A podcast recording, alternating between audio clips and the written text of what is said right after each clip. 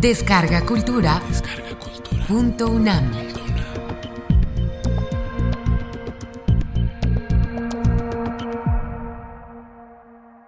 Les habla Mario Vargas Llosa. Voy a leer el comienzo de mi novela Conversación en la Catedral.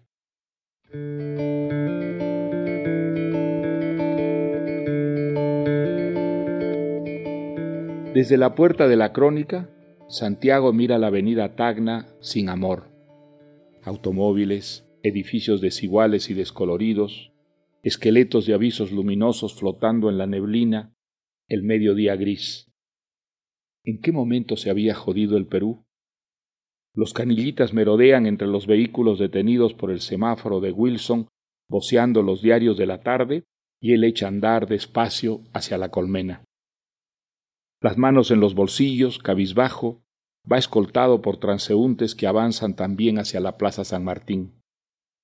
Él era como el Perú Zabalita, se había jodido en algún momento. Piensa, ¿en cuál? Frente al Hotel Crillón, un perro viene a lamerle los pies. No vayas a estar rabioso, fuera de aquí. El Perú jodido, piensa. Carlitos jodido. Todos jodidos, piensa. No hay solución. Ve una larga cola en el paradero de los colectivos a Miraflores, cruza la plaza y ahí está Norwin. Hola, hermano, en una mesa del bar Cela. Siéntate, Zabalita, manoseando un chilcano y haciéndose lustrar los zapatos. Le invitaba un trago. No parece borracho todavía y Santiago se sienta. Indica a lustrabotas que también le lustre los zapatos a él. Listo, jefe. Ahorita, jefe. Se los dejaría como espejos, jefe. Siglos que no se te ve, señor editorialista, dice Norwin. ¿Estás más contento en la página editorial que en locales? Se trabaja menos. Alza los hombros. A lo mejor había sido ese día en que el director lo llamó. Pide una cristal helada. Quería reemplazar a Orgambide, Zabalita. Él había estado en la universidad y podría escribir editoriales. ¿No, Zabalita? Piensa. Ahí me jodí. Vengo temprano, me dan mi tema, me tapo la nariz y en dos o tres horas, listo, jalo la cadena y ya está. Yo no haría editoriales ni por todo el oro del mundo, dice Norwin. Estás lejos de la noticia y el periodismo. Es noticia, Zabalita, convéncete. Me moriré en policiales nomás. A propósito, ¿se murió Carlitos? Sigue en la clínica, pero le darán de alta pronto, dice Santiago. Jura que va a dejar el trago esta vez. ¿Cierto que una noche al acostarse vio cucarachas y arañas? dice Norwin. Levantó la sábana y se le vinieron encima miles de tarántulas, de ratones, dice Santiago. Salió Calato a la calle dando gritos. Norwin se ríe y Santiago cierra los ojos. Las casas de Chorrillo son cubos con rejas, cuevas agrietadas por temblores, en el interior hormiguean cachivaches y polvorientas viejecillas pútridas en zapatillas con varices. Una figurilla corre entre los cubos, sus alaridos estremecen la aceitosa madrugada y enfurecen a las hormigas, alacranes y escorpiones que la persiguen. La consolación por el alcohol piensa, contra la muerte lenta, los diablos azules. Estaba bien Carlitos.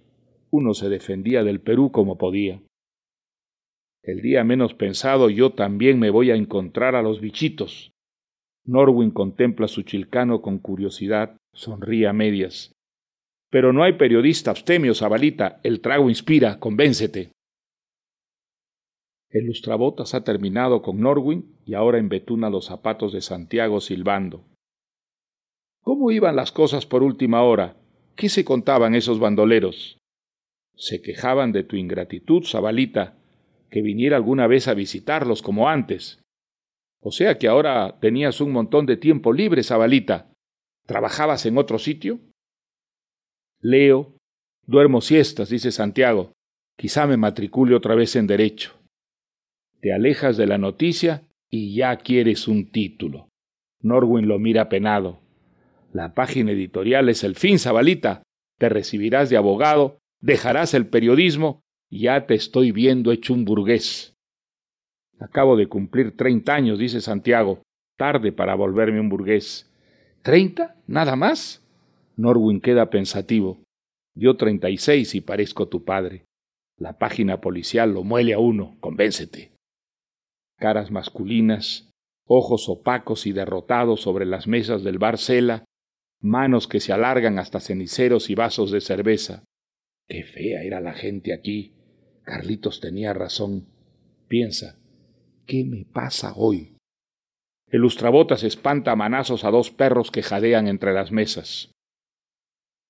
¿Hasta cuándo va a seguir la campaña de la crónica contra la rabia? dice Norwin. Ya se ponen pesados. Esta mañana le dedicaron otra página. Yo he hecho todos los editoriales contra la rabia, dice Santiago. Va, eso me fastidia menos que escribir sobre Cuba o Vietnam. Bueno, ya no hay cola. Voy a tomar el colectivo. Vente a almorzar conmigo, te invito, dice Norwich. Olvídate de tu mujer, Zabalita. Vamos a resucitar los buenos tiempos. Cuyes ardientes y cerveza helada, el rinconcito cajamarquino debajo el puente y el espectáculo de las vagas aguas del Rímac escurriéndose entre rocas color moco, el café terroso del Haití, la timba en casa de Milton, los chilcanos y la ducha en casa de Norwin, la apoteosis de la medianoche en el bulín con becerrita que conseguía rebajas, el sueño ácido y los mareos y las deudas del amanecer, los buenos tiempos. Puede que ahí. Ana ha hecho chupe de camarones y eso no me lo pierdo, dice Santiago. Otro día, hermano. Le tienes miedo a tu mujer, dice Norwin. Uy, qué jodido estás, Zabalita. No por lo que tú creías, hermano. Norwin se empeña en pagar la cerveza a la lustrada y se dan la mano. Santiago regresa al paradero. El colectivo que toma es un Chevrolet y tiene la radio encendida.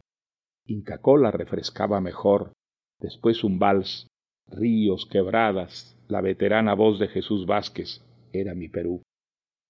Todavía hay embotellamientos en el centro, pero República y Arequipa están despejadas y el auto puede ir deprisa. Un nuevo vals. Las limeñas tenían alma de tradición. ¿Por qué cada vals criollo sería tan, tan huevón? Piensa, ¿qué me pasa hoy? Tiene el mentón en el pecho y los ojos entrecerrados. Va como espiándose el vientre. Caramba, Zabalita, te sientas y esa hinchazón en el saco. ¿Sería la primera vez que tomó cerveza, quince, veinte años atrás? Cuatro semanas sin ver a la mamá, a la teté. ¿Quién iba a decir que Popeye se recibiría de arquitecto Zabalita? ¿Quién que acabarías escribiendo editoriales contra los perros de Lima? Piensa, dentro de poco seré barrigón. Iría al baño turco, jugaría tenis en el terrazas, en seis meses quemaría la grasa y otra vez un vientre liso como a los quince apurarse, romper la inercia, sacudirse, piensa, deporte, esa es la solución. El parque de Miraflores ya, la quebrada, el malecón, en la esquina de Benavides Maestro, baja, camina hacia Porta, las manos en los bolsillos, cabizbajo. ¿Qué me pasa hoy? El cielo sigue nublado, la atmósfera es aún más gris y ha comenzado la garúa. Patitas de zancudos en la piel, caricias de telarañas. Ni siquiera eso. Una sensación más furtiva y desganada todavía. Hasta la lluvia andaba jodida en este país. Piensa, si por lo menos lloviera cántaros, ¿qué darían en el Colín, en el Montecarlo, en el Marzano? Almorzaría un capítulo de contrapunto que iría languideciendo y lo llevaría en brazos hasta el sueño viscoso de la siesta. Si dieran una policial como Rififí una cowboy como Río Grande, pero Ana tendría su dramón marcado en el periódico. ¿Qué me pasa hoy día? Piensa, si la censura prohibiera las mexicanadas, pelearía menos con Ana. Y después de la Bermud, darían una vuelta por el malecón, fumarían bajo las sombrillas de cemento del parque Necochea, sintiendo rugir el mar en la oscuridad, volverían a la quinta de los duendes de la mano, Peleamos mucho, amor, discutimos mucho, amor, y entre bostezos, Huxley. Los dos cuartos se llenarían de humo y olor a aceite. ¿Estaba con mucha hambre, amor? El despertador de la madrugada, el agua fría de la ducha, el colectivo, la caminata entre oficinistas por la colmena, la voz del director. ¿Preferías la huelga bancaria, Zabalita? ¿La crisis pesquera o Israel? Tal vez valdría la pena esforzarse un poco y sacar el título. Piensa, dar marcha atrás. Ve los muros ásperos color naranja, las tejas rojas, las ventanitas con rejas negras de las casas de duendes de la quinta. La puerta del departamento está abierta, pero no aparece el batuque chusco brincando, ruidoso y efusivo. ¿Por qué dejas abierta la casa cuando vas al chino, amor? Pero no, ahí está Ana. ¿Qué te pasa? Viene con los ojos hinchados y llorosos, despeinada. Se lo habían llevado al batuque, amor. Me lo arrancharon de las manos, solloza Ana. Unos negros asquerosos, amor. Lo metieron al camión, se lo robaron, se lo robaron. La besa en la sien. Cálmate, amor. Le acaricia el rostro. ¿Cómo había sido? La lleva del hombro hacia la casa. No llores, soncita. Te llamé a la crónica y no estabas. Ana hace pucheros. Unos bandidos, unos negros con caras de forajidos. Yo lo llevaba con su cadena y todo. Me lo arrancharon. Lo metieron al camión. Se lo robaron. Almuerzo y voy a la perrera a sacarlo. La besa de nuevo Santiago. No le va a pasar nada, no se asonza. Se puso a patalear, a mover su colita. Se limpia los ojos con su mandil, suspira. Parecía que entendía, amor. Pobrecito, pobrecito. ¿Te lo arrancharon de las manos? dice Santiago. ¿Qué tal raza? Voy a armar un lío. Coge el saco que ha arrojado sobre una silla y da un paso hacia la puerta, pero Ana lo ataja. Que almorzara primero rapidito, amor. Tiene la voz dulce, hoyuelos en las mejillas, los ojos tristes, está pálida. Ya se enfriaría el chupe, sonríe, le tiemblan los labios. Me olvidé de todo con lo que pasó, corazón. Pobrecito el batuquito.